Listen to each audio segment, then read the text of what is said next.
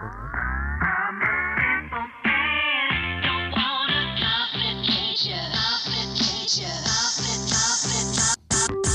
everybody, welcome to the Patty G Show. I'm your host, Patty G. We are here with the Bush Brothers. Yeah. Um, I'm excited to hear about their story. It's already, we've got twice as many guests as we normally do, three times as many guests as we normally do. So it's going to be a lot of fun. We're going to be able to go back and forth a lot and hearing about Horizon as a whole and what they do in their everyday life and talking about some broader aspects of planning your life from a financial standpoint, but also I want to get in with them the marketing element of the importance of audio and video and how you incorporate that in your entire marketing plan as a company and the benefits that you can see from that. And so before we get started, a big shout out. We are recording here in Falaya Focus Studio as we do every week. And thank you to our wonderful sponsors making this possible, Government Taco, and these guys. these guys are our recent sponsor picked up. If you listened last week, you know about them, and you're now going to hear their story of how they came to be. So, without further ado, the Bush Brothers, I'll let y'all go around and introduce yourselves so people listening can get to know your voice and people watching can get to know your face. Well, let's start with the oldest and best looking. uh, Bill Bush here. Uh, I'm actually the second of six. Of, there's six of us. Wait, Five- there's six? Five boys and yeah, one yeah. girl. I'm the, the number two son, so I'm the second oldest. So Bill, and then there's brother Pete. I'm brother Pete. I'm the third of six, um, safely hiding out in the middle, you know, and uh, yeah, been at it a while. And I'm the last of the bushes. The baby. I'm the youngest. You're the baby? I'm the baby. Are you the And baby overall or just the baby brother? I'm the baby. The baby overall. All right. See, I'm the baby boy ah, out, Oh, of, out of five, so I'm fourth out of five. Doesn't doesn't But he look have a like a, little cute little baby? Yeah. Right. He's so cuddly. and our voices and our voices are all the same. yeah. So when you say get to know our voice, voices- we all sound yeah, the same. The voices are the same. The faces Well, are your brothers, so it's all similar. headshots, yeah, the headshots in the promo were like, did they just use the same headshot? Yeah, that's right. Three times. It's a That's what morphing. I, wa- I walked in and Jacob told me he's like Patty, like This is they all look exactly the same. the DNA is very strong. DNA. right. If, if we can figure out a way to add in as y'all each speak who it is, you, know, right, you know, throw it in there. So, what is Horizon? Well, Horizon is a financial planning, wealth management firm. Uh, we've been, been at it quite a long time. It has existed now for 22 years. Um, for the first eight years of my career was with another firm, and then broke off in late '99 and started what is now Horizon. So. Uh, we help people uh, with all sorts of things, but in general, help them become more confident with their uh, with their finances, with their financial management. So, were all three of y'all in the financial management field prior to the opening of Horizon, or how did that? How did that origin get there? I know you opened it in, in '99, but specifically, how did the three of you decide to work together? Yeah, you want to tackle that Yeah, I, I, I'll tackle part. part? Your part. My part. Uh, well, I've known these guys all my life. I'll start there.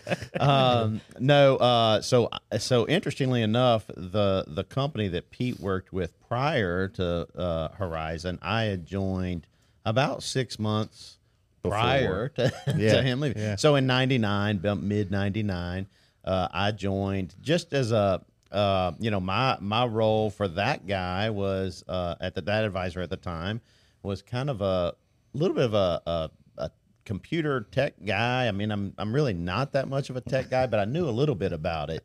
And then as as uh, time went on, I ended up uh, joining back with Pete, getting uh, securities license. So I got securities license in 2000. Bill, on the other hand, Yeah. Yeah, Has a story I'm actually uh, on my third career. So about Never too late to change. Yeah, about Yeah, eight years ago, these guys came to me and said, "Hey, we're really building something special down here in Baton Rouge." So we kind of grew up here. I was up in Alexandria. I was uh, administrator of a couple of post-acute care hospitals, and they said, "Hey, we want you to be a part of this. We think you know I had a marketing background and some broadcasting background before the hospital thing." And they said, you know, we think uh, you'd be great in the business and using your skills to kind of push it and, and advance it further. So about six and a half years ago, I, I joined the firm, moved the family down from Alexandria back home and got licensed. And now I'm one of them.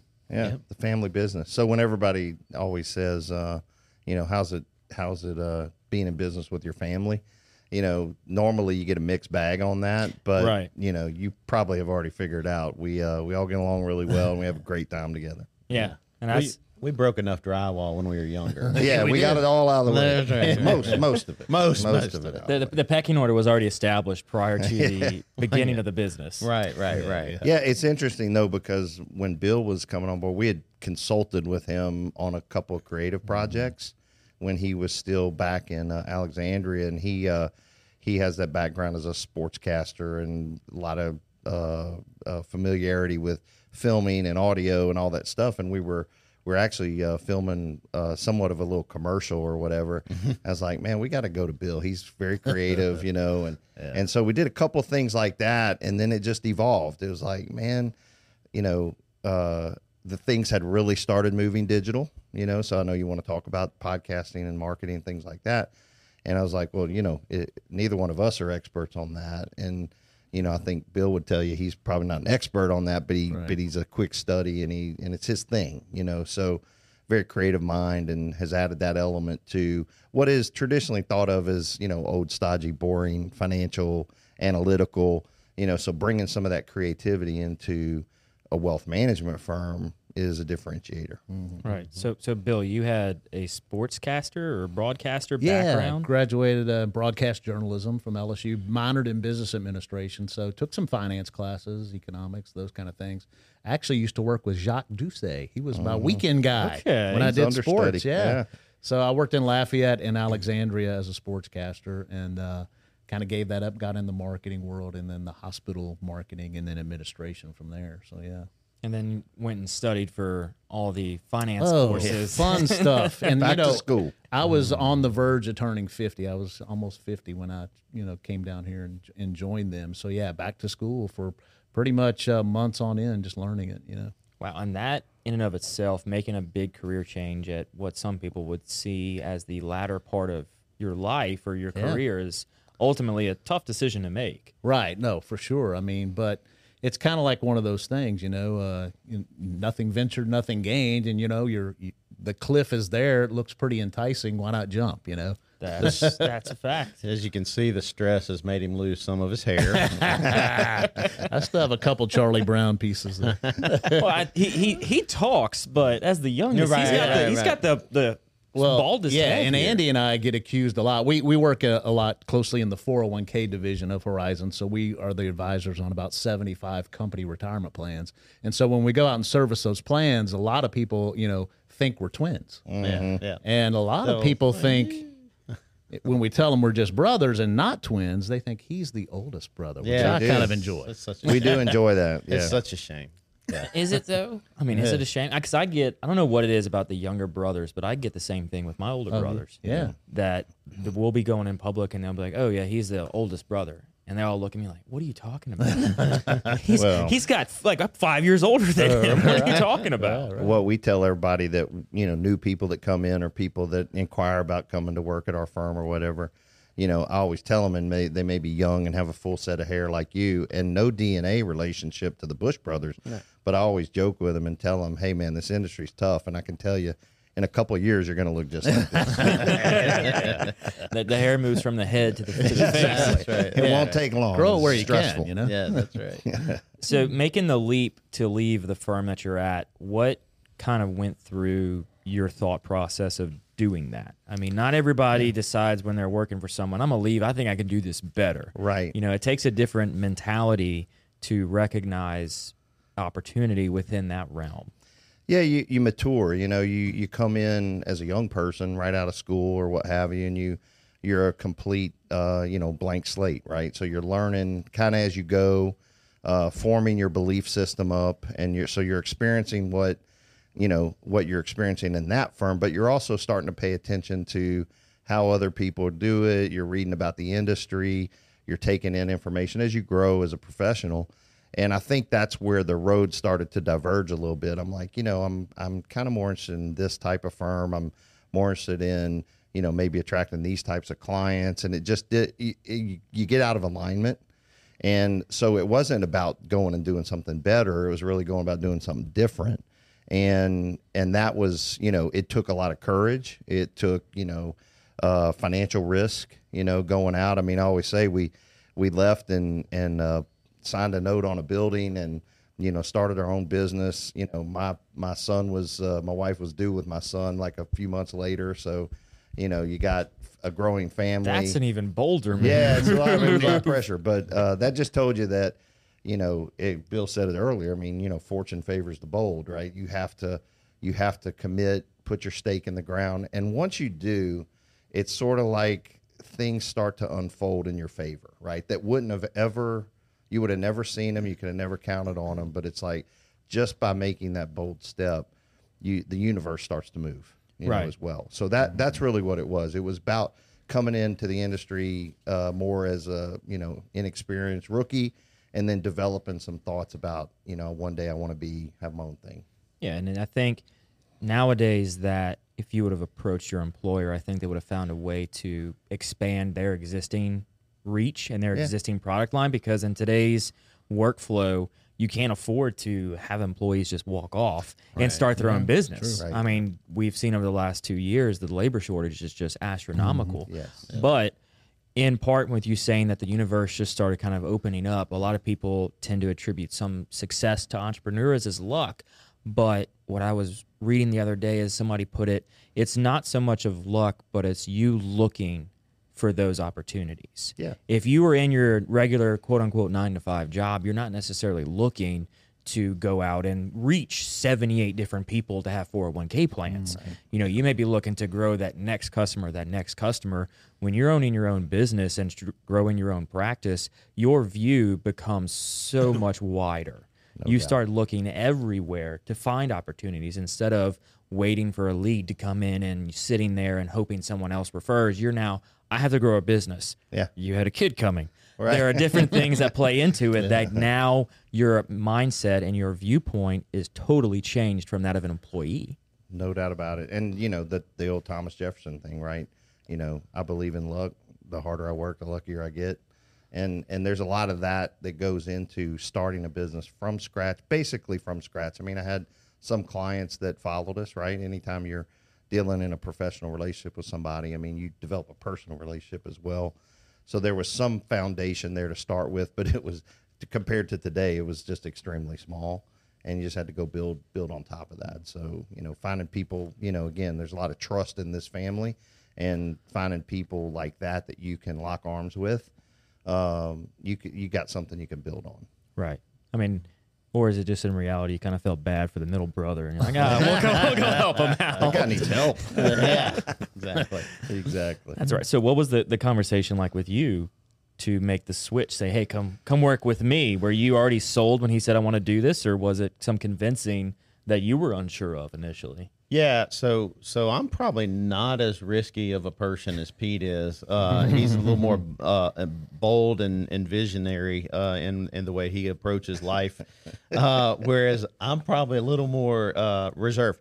But but I was approached by, like I said, his his former uh, advisor, uh, boss, I guess you would say, uh, that he was affiliated with, um, and and that that attraction was.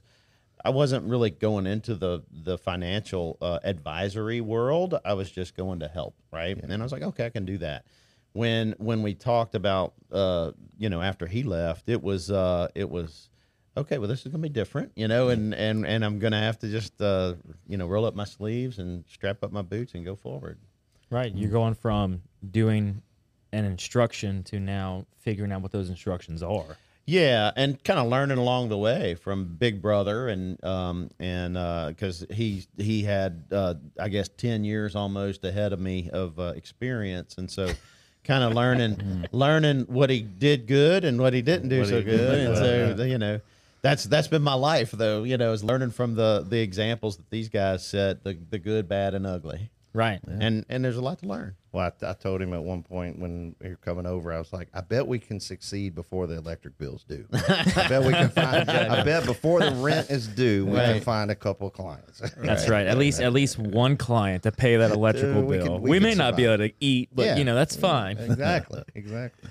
And I, I think that in and of itself is what scares a lot of people away from making that jump, even in the mm-hmm. professional field. You know, you've got your set list of clients, but your clients that you work with closely maybe just enough that you can't really bring on a team and still pay their salaries. so as the owner, you've got to, you know, as financial planners, calculate what can you afford to not make and for how long before you've got to start really looking at stuff. You're constantly putting bets on the table, and uh, the, some of the bets are on people, you know, and those don't always pan out, right? You do have, uh, uh, you end up at this stage of the game, been out at it 30 years now, and you end up with bets that paid off really, really well. For instance, um, you know, our COO at Horizon has been with us 20 years now. She's in her 21st year, and she started when she was 19. So she turns, she actually turns 40 this year, and she's been with us 20, almost 21 I don't know if years. you're supposed to say that. Yeah, yeah, maybe not.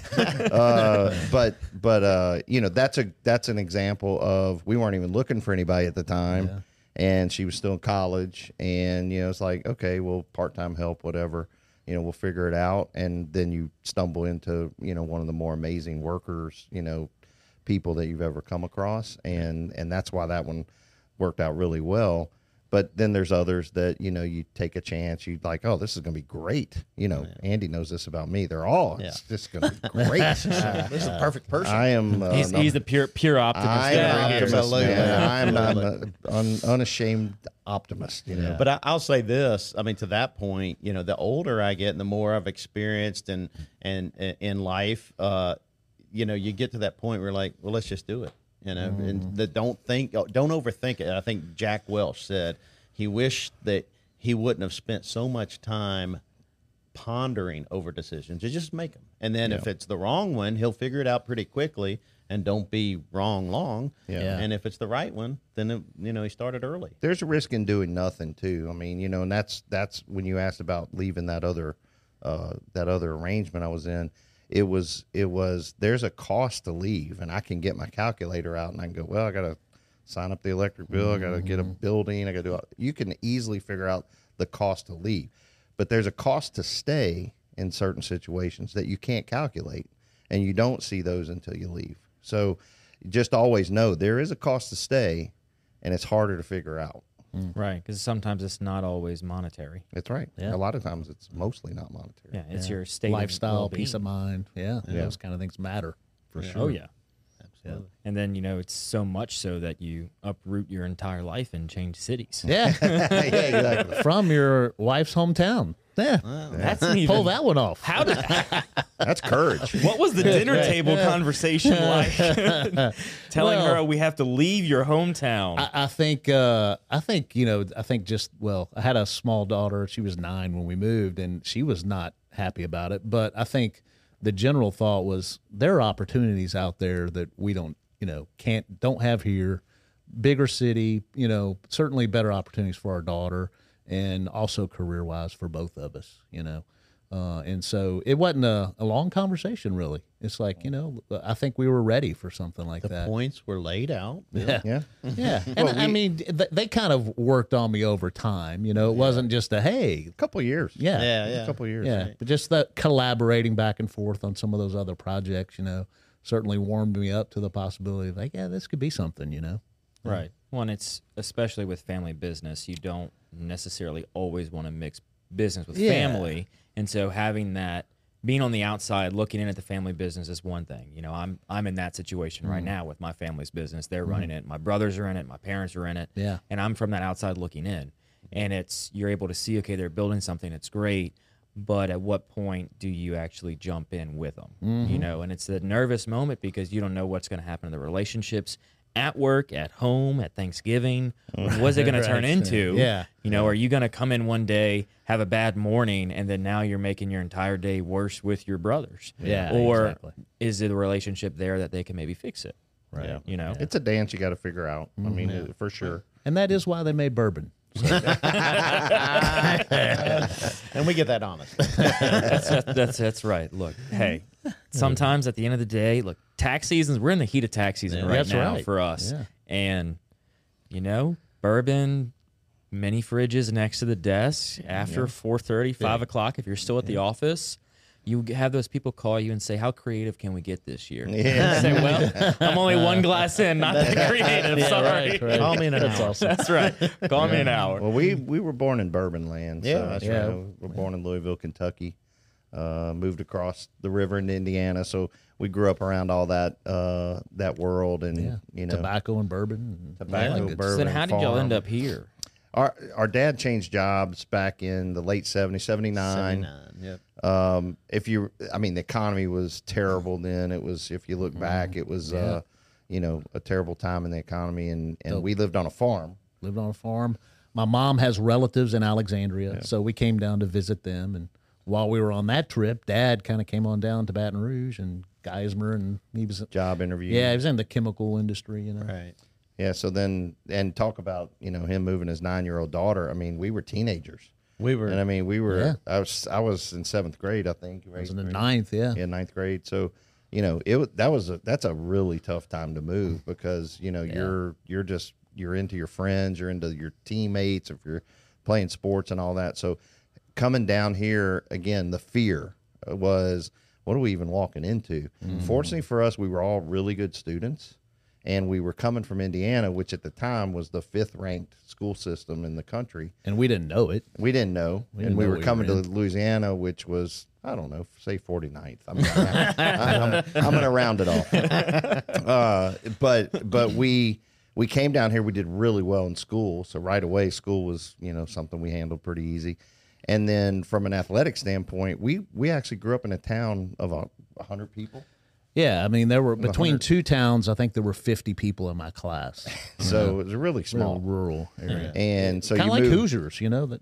Yeah, really. that- that you move into a big city like this. Everybody played every position on every team. Right. That's no right. football. That's right. No football at the school. You know. Not enough people to feel Right. the team. Yeah. Yeah, so so we came from that to, to go over to Sherwood uh, Middle. Or you were at Bel Air. We we ended La up going Bel to Air. Bel Air. You went to La Bel Air. Yeah. Yeah, that was kind of one of the uh, injustices. I started high school in Indiana for a couple months, was in ninth grade, moved down here. Wherever we lived, I was zoned for Sherwood Junior High. I was like, well, no, I'm in high school. I'm a- I'm in ninth grade. I'm in high. So I went from high school to junior high, then the next year back to high school at Bel Air. yeah, yeah, I went to Bel Air. That's we literally, literally moving down here, we were like the Clampetts. We had uh, our dad had a a, a truck, uh, a pickup truck with rafters, and I mean we had stuff piled Yeah. on that, and it was it was Pig literally like farmers, a- you know. yeah, yeah, Did y'all bring your pigs down here? Did not bring Unloaded the pigs down. Unloaded them before. And Andy's got a great picture of the farm in his office. I do. Yeah, Yeah, yeah. yeah, yeah, we and you know that's that was our thing coming here. Is we always say, kind of to Bill's comment about moving to Baton Rouge uh, a few years back. We always say like, you know, how did we get here from, From there? there. When we look at that picture, Picture, yeah. how did we get here from there? And um, and it's uh, it's an interesting story because, like I said earlier, you take that leap. We didn't take it; our parents took it.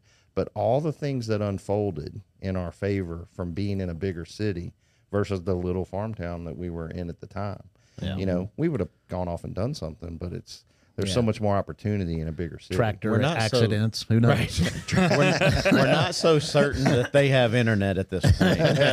they do have one four way stop still. Yeah. They do, Yeah. Well, look, four way is a big improvement over a two way. Big time. no doubt.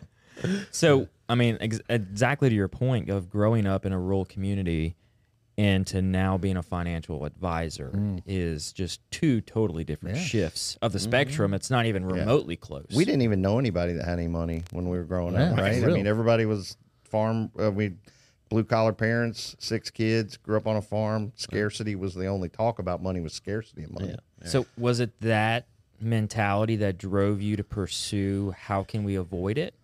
I I think subconsciously it's in there. So I've I've, I've done some some of these little exercises where you try to peel back your story and your motivation. And I I vividly remember a time when I was running to the bus stop, and uh, remember how we had to go down the hill, yeah, down the gravel hill. When you got to the bottom. Well, there was a, it was washed out a little bit, so when it would rain, there'd be puddles, right there, and you had to jump over the puddle to mm-hmm. keep going to get to the bus stop to This, get on the sounds bus. Sounds like an uphill in the snow both Yeah, ways. yeah, kind of it- story. it really is. So far, it's fairly It's- accurate. I'll let you know. that. yeah, yeah. It, it's like something out of an old movie, right? So anyway, you you you jump over the puddle. Well, that particular day, I didn't make it. I landed in the somewhat in the puddle, and and I didn't realize at the time, but I had the old Chuck Taylor Converse shoes, right, the the white ones, or we we had red, we had red, and um, jumped over that. Well, you know, remember the thin rubber on the bottom of those shoes? They would wear out, you know, over time, and apparently mine had worn out and I had a hole in it. So I get on the bus and I'm like, oh man, my socks all soggy, and you know. So I go to school, whatever. I, I afterwards, our mom actually taught at the school. So on the way home, uh, I remember telling her when I got home, "Mom, I, I need a new pair of shoes. I have I have a hole in my shoe," and uh, she said, "Well, you're you're just gonna have to wait. I got we got to get you know Tom, my brother Tom's shoes or somebody else."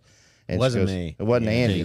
Andy went barefoot. Um, That's the ba- that's the baby privilege. That was, that was Yeah, the and- hand me downs. right, and, right, right. and as I thought back on that, I I remember thinking to myself like, "What? Like I can't. I, I need Yeah. new shoes."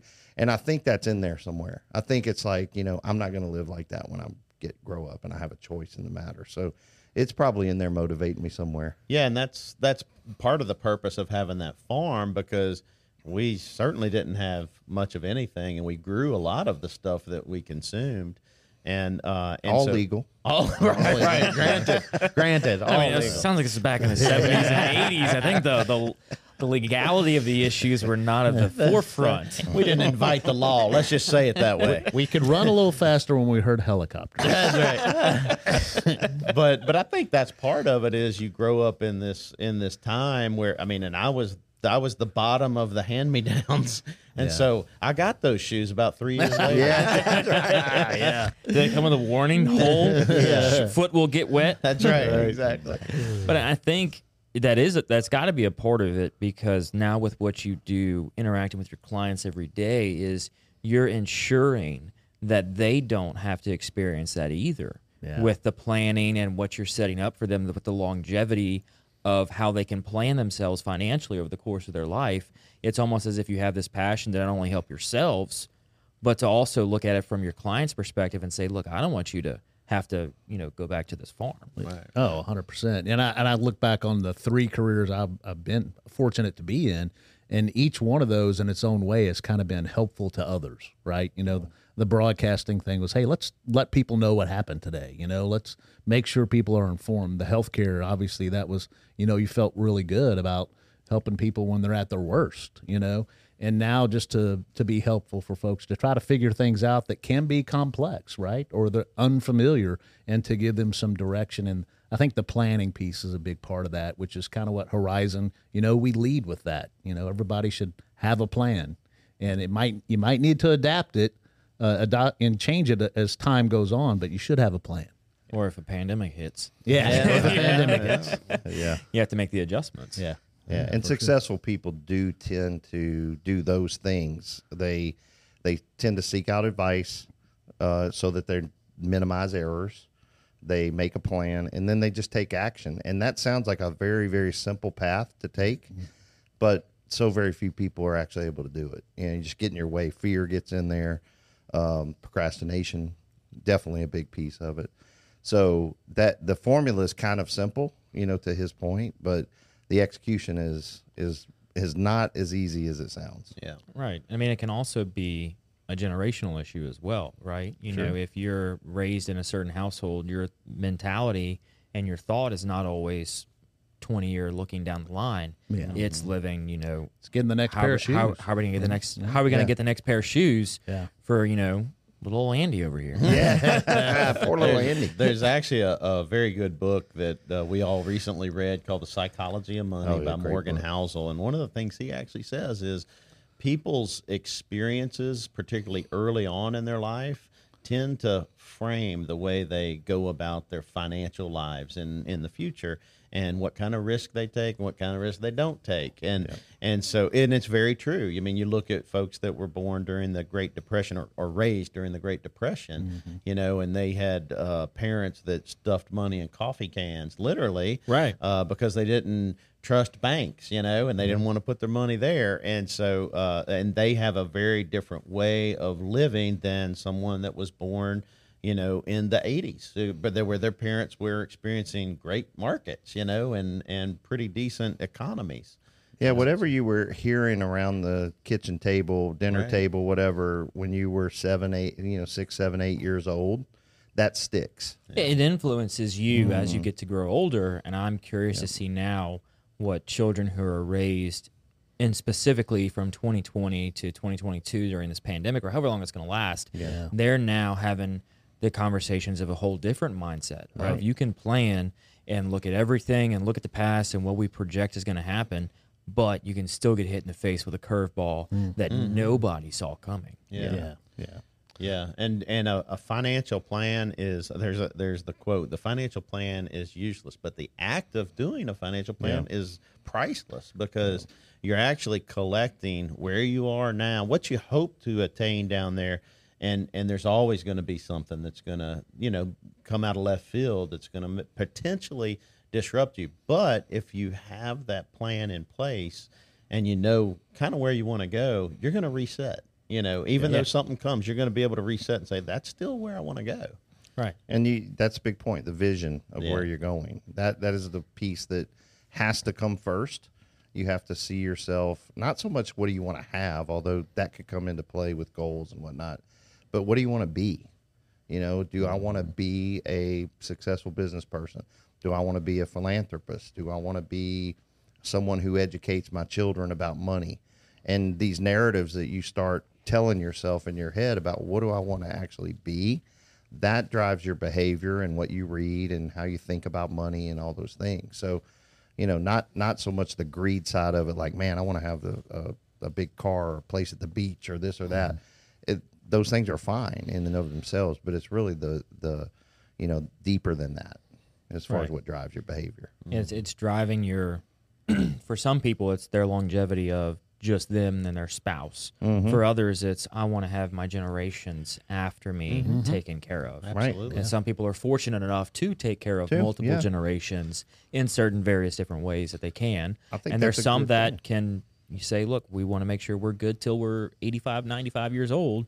And when we run out, we run out. Yeah. you know? Yeah. Yeah. And and it's one of the things like when I would be standing there with my soggy sock back in the day, you're not even conceptualizing those types of things. But you know, we talk to people about you know the the uh, financial version of the airline spiel where you put the oxygen mask on yourself before you help others. Yeah. And I think if you get to a point where you feel like, you know what, I've we've done well, we're good.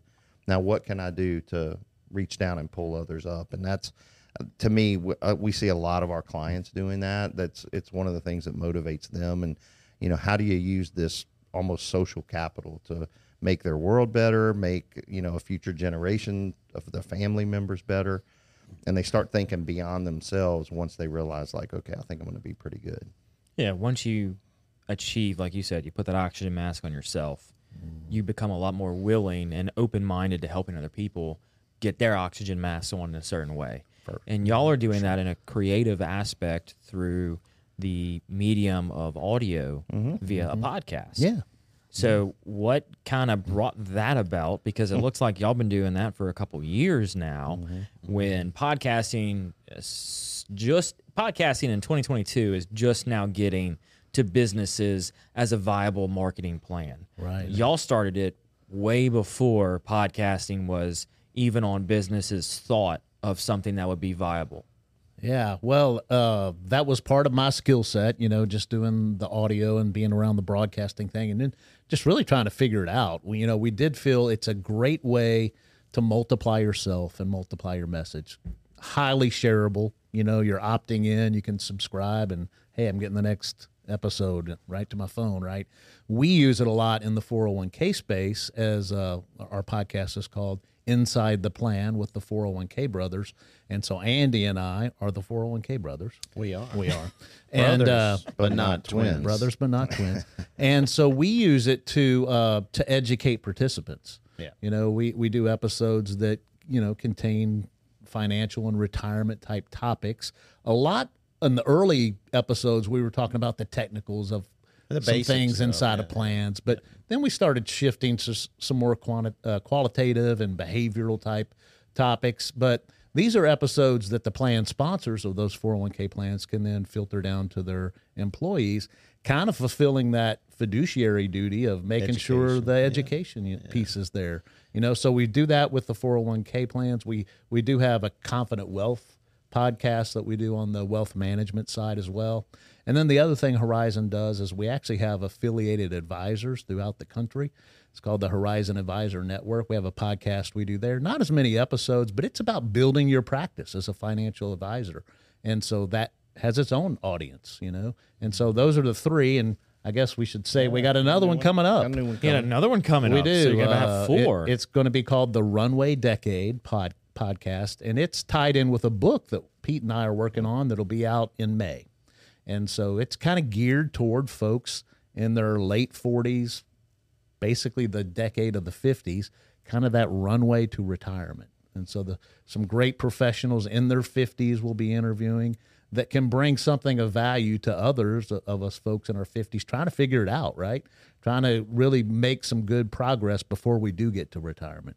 Yeah, we're excited about that one because it's we the way we're saying it is it's just people in their 50s talking to other people in their 50s about being in your 50s. Not all financial, but obviously we're advisors, so you know that that trickles in there. Uh, but just a bottom line is that you're in this. Something happens when you cross over 50. Every decade sort of has its thing, but for whatever reason, anybody you talk to that just turned 50 or is about to turn 50, all of a sudden it's almost like you peeked over a hill and you can see retirement. Yeah. It's Right. still out there, but it's all of a sudden it becomes real. Yeah, Yeah. and you start really, really considering it. That's you know, right. In your 20s and your 30s and even your 40s, you're all we're going to work forever. Yeah. You don't need to worry about this. Mm. 20 years from now, we'll still be working. Yeah. You hit 50, you're oh, there's There it is. the, Yeah. the light at the tunnel is now starting to become Yeah. visible. Yeah, and, and things are happening at the same time. You got kids that are maybe getting out of the house, with the exception of Bill, um, and and then parents that have that have already retired and are kind of maybe getting to a, a point where they need more care, and so there's there's things that are happening that really get your thinker going. You know, Yeah. there's like oh that might be me, and you know probably going to be there, me. there's some commonality for sure of people that people go through in their 50s. I think the great thing that any podcast does is it kind of shows your authenticity, right? People can experience you and sample you as a person, as a thinker, without actually having met you yet. But it is a good introduction, you know. So to all those plan participants that maybe might be hesitant to reach out or whatever, or have a question, they can go there and, and maybe get some good education, but also find a way. Okay, well, I like what these guys are saying. Maybe I can get in touch with them, you know. Or for potential clients, you know, what are these guys really about? What what is their mindset? How can they help me? And so we hope that's what comes across in those digital platforms, you know. Yeah, and it's like you said, you're able to give it to the businesses that have people in there mm-hmm. and educate them. And I think that, in and of itself, the the long form content that's created via a podcast or what we're doing tonight is a vodcast. Yeah. And you have that element that you can now share with different people, so much so that you can put it in your email signature. Right. You know, listen to our latest show here. Check out our you know conglomeration of the four shows we've got going on to get more educated to learn more are you 50 listen to this episode you know mm-hmm. Mm-hmm. that stuff is mm-hmm. easily shareable across emails across social channels and it's always there forever in time Yeah. you know like i said when i listened to one of y'all's i think it was the the horizon uh, the one that's just more about general stuff. Yeah, yeah. it was y'all were talking about in march of 2020 and you look at it as it's a timestamp in someone's life. Yeah. Yeah. Mm-hmm. and how at that point in time the mindset that was occurring is always saved. Right. you know it's not lost to Kinda a board frozen meeting. it's frozen in time and you can always listen to it over and over again. But the stuff that's explicitly educational people can go back to that if they don't know anything of, Mm-hmm. of it and you can start furthering that fiduciary duty Yeah, and, and you know the other great thing, and you guys probably know this, is the the barriers to entry aren't quite what they used to be for something like this, right? I mean, the equipment there is a cost there's not as expensive as you might think. There is some figuring it out, right? And you know, I don't know what a RSS feed and all the podcasts, what you know, hosting and all that stuff. We figure it out, you know. And uh, and so we do have a little studio at the office that we have a podcast uh, set up. We also have a green screen for some videos. We do we you know obviously a lot of people have done a lot of webinars in the last couple years and and we've done our share for sure. But um, it's just kind of one of those things. Hey, we need to go on and do something. It's there and set up and ready to go. You know? Right. Yeah. It's easily able to create the content Yeah. to put out there. You don't have to bring in a team to make it. Yeah. Well, the shareable thing that you brought up a minute ago is big time, and and it's just the evolution. I mean, we all grew up in the era of the Polaroid camera, mm-hmm. where you know the picture comes out, you know, and it's instant. You used to have to go get it developed, you know, down at Albertsons or wherever. Now you could shoot the picture out, and you could shake it, and you could now all of a sudden the picture's coming in. But the only people you could share that with were like in the vicinity, right? Yeah, who could tangibly hold Yeah. on to it? And now you pick up your phone, you boom, you share it out, and thousands, millions, whoever's watching, you know, if you're a celebrity, certainly a lot of people are watching, but it's that is that is the difference between old form, what I would call old form radio, mm-hmm. and this format of podcasting in the sense that they have the little up arrow button with the box on your cell phone, share Patty G show, share Horizon show, and in an instant, you know, it's to somebody across the country versus somebody just in the vicinity. So when Bill was getting going, I read a quote by Seth Godin, who is a big, well known marketer. And he said, and this was probably 2012, I would think, somewhere around there, 2013. And I said, uh, and it said, um, every company today is a media company. And and I I read that, I looked at that, and I was like, we're financial advisors. I mean, we're not a media company. I mean, I disagree with this quote. And I sat there and I read it again. Every company is a media company today. And I just kept processing that, and then I realized I got it right and, and it's just it's not so much that you're in the media business but the way that your c- content and your business is consumed today is it makes you into a media company Right. And the way that you can distribute it, the playing field is almost level. Yeah. Across every single platform, every industry, I can sit with someone and in 10, 15 minutes map out a content strategy that's unique to them, that's going to put them on a different level. You know, I think it was two weeks ago we had Galen Iverstein of Iverstein Farms on there. Mm, After the nice. show, we talked mm. about look, you need to get a camera in the back shop. You need to start filming people making those cuts. That's a great you need to start filming all the cleaning, all the deliveries that you're making. All that is beautiful content and it's unique to your company, right? Yeah. The Bush brothers are unique to Horizon. Creating content around that is huge that nobody can replicate. Yeah. They can maybe mimic or try and copy and paste, but it's still unique to the three of you. Yeah. 100%. And that's how many thousands, if not hundreds of thousands, of podcasts and shows are out there that could be talking about similar topics. But you have the unique host, the unique hostess that are bringing this content to life, the unique business owner. Everyone's story is unique. You know, that's the beauty of this show is showcasing people in Baton Rouge and Louisiana with their, all of their unique stories.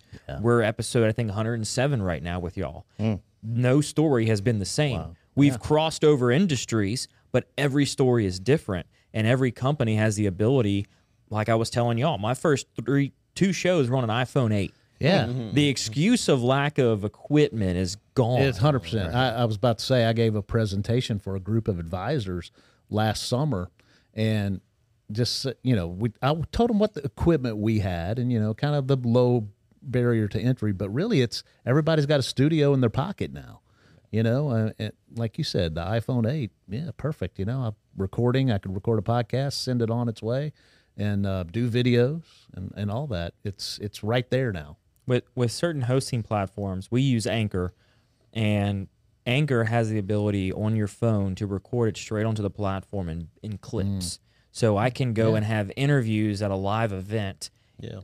put all those clips together automatically, press publish, and they're going to distribute it to all the different mediums. Mm-hmm. And it's going to be out there for all for everyone to hear. I mean, eventually you can upgrade to the, you know the Falaya Focus studio quality, where we've got you know some Shure SMB sevens, we've got some great Canon cameras over here, and we've got the big light. But you don't need that from a business's standpoint to get started. Yeah. you learn along the way. and you don't have to be the expert either i mean you, You know, don't. the the the who not how you know in the true who not how fashion is there is a who for everything you know, and it's just finding that person, seeking them out because you know you're going to have business owners that sit there and go, I don't even want to learn all that stuff. I did, but I would show up and talk.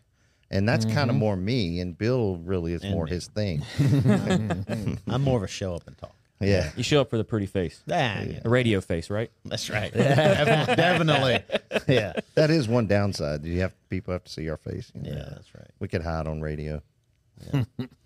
But yeah, uh, it's exactly that. The business owners don't necessarily need to know all of this gear. They don't need to be like Jacob sitting over there with the board, controlling the volume, controlling the camera angles.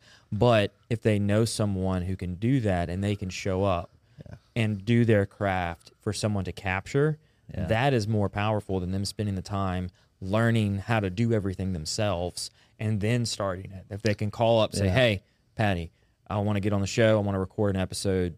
Let's let's sit down and talk." It's so much easier than, "All right, I need to spend 40, 80, 100 hours researching what in the world an RSS feed is, Yeah, yeah. how it works, and then creating something." Well, and, and if you don't know these days and you want to do it on your phone, just give your phone to a 12 year old and they'll be glad to show you.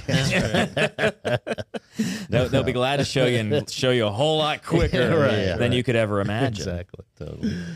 So y'all have worked together a while as brothers, and you know it's it's relatable to me because I grew up with my brothers, and we all had a lawn care business together, and then we split off and did our own things. One's an attorney, one's now a master plumber, and now I'm a CPA. So we're all in different areas and different um, avenues, but working together, you learn different things along the way. And so, kind of from each of you, what are some three lessons y'all have gathered throughout not only family business, but being an entrepreneur as a whole?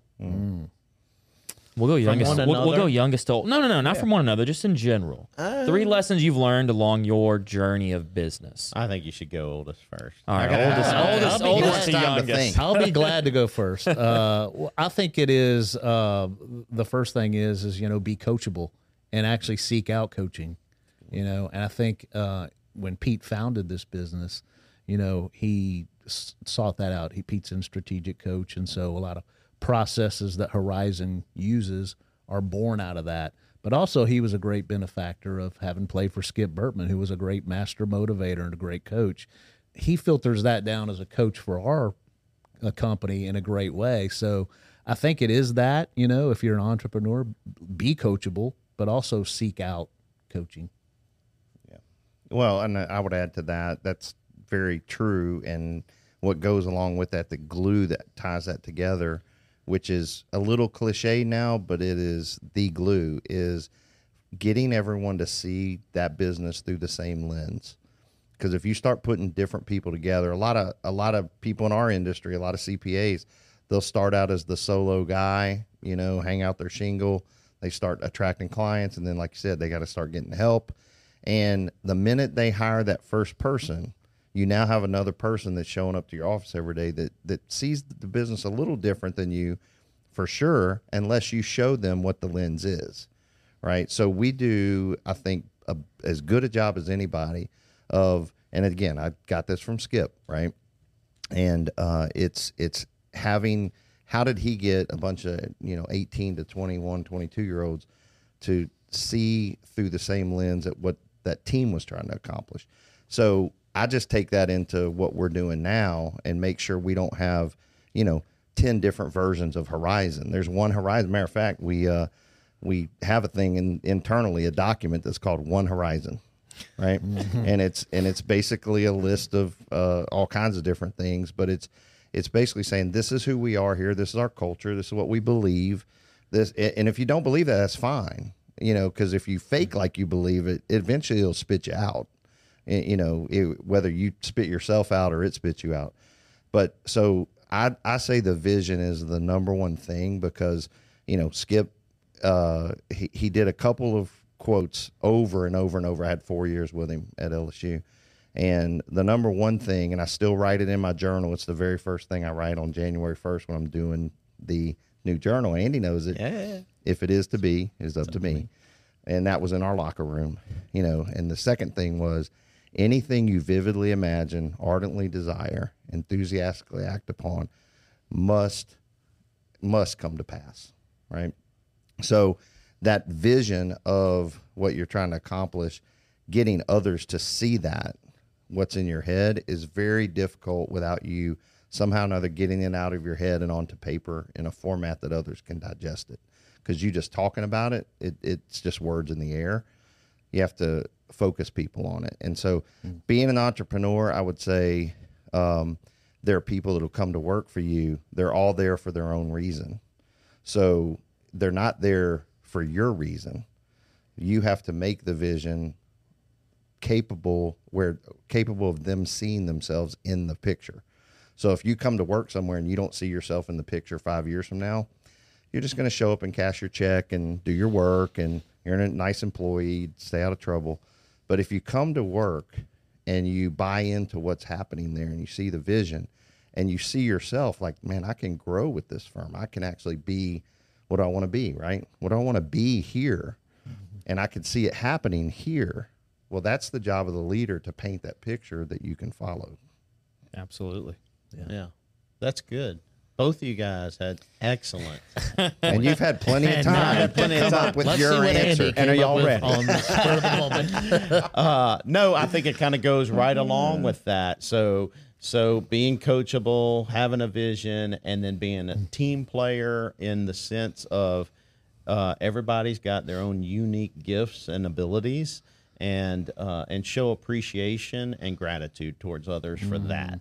You don't, uh, you know, you're not going to see a, a, a pitcher turn to a shortstop and tell him how to play his his position. Right. Yeah. Let let each person play their position and come together as a team coherently so that a lot of stuff can get done a lot quicker if you know for me i think one thing that i've had to learn is to let go of stuff i try to control too much and so for me allowing staff to help out and allowing uh, others you know in in our group uh, uh, take over something when they're probably the best person best player on the field to do that uh, and then and then like i said showing appreciation and gratitude i think those Big two time. things are massive in any in any relationship you know uh, that's that's very what I- good. Andy. Good answer. that- Good answer. that's That's what good I- answer. Good answer. That was good. That was good. you did. You did good. you did good. So, what is something that you did as a kid you wish you could still do today? oh great question Ooh, shimmy board, huh, Bill? great question Uh, I I know mine. Mine's easy. Playing baseball. Yeah. Like I got, That's a good one. I, I don't know what it was, but throwing a baseball and hitting a baseball made me feel better about myself. Like it was something I was good at and I could do, and so yeah, I would go back and do that all day long with my brothers. There you go. Yeah. You do it in the we office. and we actually did that for a little while We did do that for a little while. Yeah, and it so, hurt. so it was interesting growing up. Uh, I never got to play with those guys because of the age gap. I was uh, four years behind Pete, five years behind Bill, and so we never were on the same teams growing up. But when Later in life. later in life, and I was maybe early 30s, and they were later 30s. We all played on one of these adult baseball teams with our brother Tom Great time. for a year. It was a great summer until Tom pulled his hammy. Tom, yeah, Yeah. Came up, yeah, we all pulled something. But hey, we all did pull something. But all of us went yard that same year, and I was the last to go yard. Yeah, So I, I I came back from uh, from some vacation. I'd missed a few games, and Tom Tom went yard. I was like, "What?" yeah. And he was like, "You're the Left only you. one." And my first at bat, You weren't going down without Nah, a fight. that's- But is that what you would do from when you were younger, hit home runs. Or just No. whatever? Play ball. Because you were thirty when that happened. But- Yeah, right, right, right. That was a long time ago. What would I do? I, I you know, I, I I don't know. I was in my own little world a lot Yeah. of times. and Patch so- holes in your shoes. Yeah, I would patch. I would We do didn't duct see tape Andy much. I would just use duct tape a lot more. Andy was. We always joke about this because there's six kids in the family, and Andy is the youngest. And we always joke that this was us. Anywhere we were out going to out to eat or to a park or whatever, this was us, right? And then Andy, come on, Andy, come on, right? And then then you separate out the Andy you had was Andy. uh, Come on, He somebody was grab Andy. and I think a lot of that still happens. Never, never goes away. That's right. That's right. So for me, I think it would be shampoo my hair. you miss it. Yeah, you just miss right. it. No, it would it would probably be playing ball. I mean, it was such a big part of us growing up, and and I think uh, one of the neat things we did we we did have tobacco on our farm, so we raised tobacco, and there's tobacco sticks, and one of the reasons I think we got pretty accomplished as hitters was we would go on the driveway, throw up a piece of gravel, and hit it with a tobacco stick. Well, tobacco sticks about that thin. you Piece know? of gravel's about that. Yeah, little so yeah. I mean, you had to you Hand-eye really develop coordination. that good hand-eye coordination. That was just a little farm game we played that probably ended up, you know, doing pretty well by And the original batting gloves were like those big, thick farmer's gloves, you know, so you didn't get splinters. Yeah, You know, but yeah, we had some good adventures on the farm, so I would definitely like to go back and do some of that stuff. Yeah. Be young enough. that to, that was to an eight-year of that period of our life, and we were, you know, I was five when we moved there, and maybe thirteen when we left, and yeah. it's just some formative years, you Yeah. know, Right. what you learn and see, and and a farm, you know, we worked. You know, we worked. We had animals. We well, Andy. Andy, Andy was come on, Andy, we're working. Let's go. Uh, but we fed the, fed the animals, and you know, worked into uh, tobacco, corn, drove tractors when we were like Yeah. eight or nine years old. We're plowing fields. You know, so some of that work ethic came out in that little chapter, and uh, and just some really fun times because you know the '70s were a cool time to be growing up too. Right. Yeah. So, what do y'all love about Baton Rouge? Ooh, the people. Yeah. the people here are amazing. They really are. They're, you know, it's uh, I, I I think it's Baton Rouge's number one, maybe untapped resource because It's- you can travel pretty much to anywhere, and you know you run into you run into good people It's a everywhere. big small town. Yeah, but th- there's something special about this community. The the people are different here than when you go to a, a city. Yeah. Yeah. Yeah. N- Nobody's ever said the new bridge when you answer that question. That question out. no, no one has Uh, yeah, ever. well- there's been no mentions of traffic, right, right, right. uh, the Oh, bridge, yeah, light Well- cycles, none of that. I, you know, New Orleans gets a lot of play on the food thing, right? But I can appreciate the Baton Rouge food scene just having come from the middle part of the state, where let's face it, the offerings were a little more sparse, right? uh, but so I. That's one of the things I've really enjoyed being back. You know, is, is having a lot of choices, right? Yeah. To go and enjoy drinking, eating, whatever. You know, entertainment. Yeah. If you travel enough to big cities, you you come to appreciate what you have in Baton Rouge, and it is it's LSU. It's you know that that community of uh, uh, rallying around this this uh, college and the sports, particularly uh, there, and uh, and I think it's it is just it's it's a big small town. You run like Pete said, you run into people that were like hey, I know you from somewhere. Where we get? Let's go back and and they you know grew up three blocks away from you. They went to middle school with you or something Yeah. like that, or went with your brothers, and so it's uh, you make connections really easily. And yet, you always have people. You how have we been in the same town? For Yeah, no, don't 30 see each years other, yeah. and never run across. I, yeah. I do it. I did appreciate when I first moved back here was the fact that you know on during baseball season, it's it's Tuesday or Wednesday night. I can go out, get off of work and go see the LSU Tigers play. You know, baseball. That's awesome, man. So yeah, those little things, man, they they mean a lot. Absolutely. And then for the the final question is, what can I do to help you? Keep doing your thing, man. I really Yeah, enjoyed yeah. watching your shows. Uh, the bringing people on and digging into their stories a little bit. I've enjoyed going back and looking at some of those. Some of them, like I, I had told you before, are people we know, you know, that we've worked with for a long time. So it's uh, it's a it, it's conversations you get into into with them that we don't get into with them. You know, so it's almost like you get get to know a person from a different angle when we hear them on your show. And yeah, just man, keep being a good dude in the community. Yeah. This this city's great, and it just needs good people like you to keep doing your thing. Yeah, I think that's it. Everybody's got a story, you know, and and you're helping people tell their story. So keep doing that. You know, Yeah. that's a lot of value in that. Yeah. Well, I don't. I don't intend on stopping. There you Yeah, At least for the next six months, right? Making Baton Rouge better, one interview at a time. That's right. You know? That's right. That's you. Man, I should have You should have are. called you for the tagline.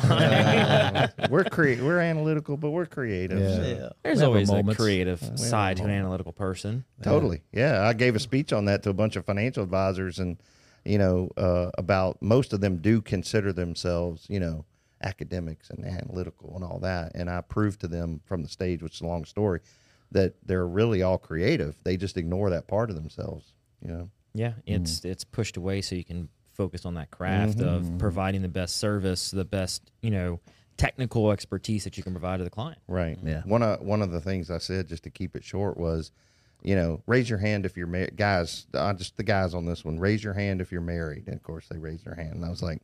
You're creative, trust me, because for any of you guys to actually convince somebody to marry you, you had to come up with some good stuff. You had to get creative. you had to get creative. Well, thank you all, Bush Brothers. Oh, you bet. coming Thank you, show. man. Patty G enjoyed it. is awesome. I appreciate the time and appreciate y'all, you know, your story and where y'all came from. I learned a lot, and I, I want to thank y'all so very much. Yeah. Yeah, Thank man. you, man. Appreciate So, it. and uh, thank everybody else for tuning in, whether you're listening to us or you're watching us. I appreciate you. I know the guests do as well. You are the reason the show is going where the show is going.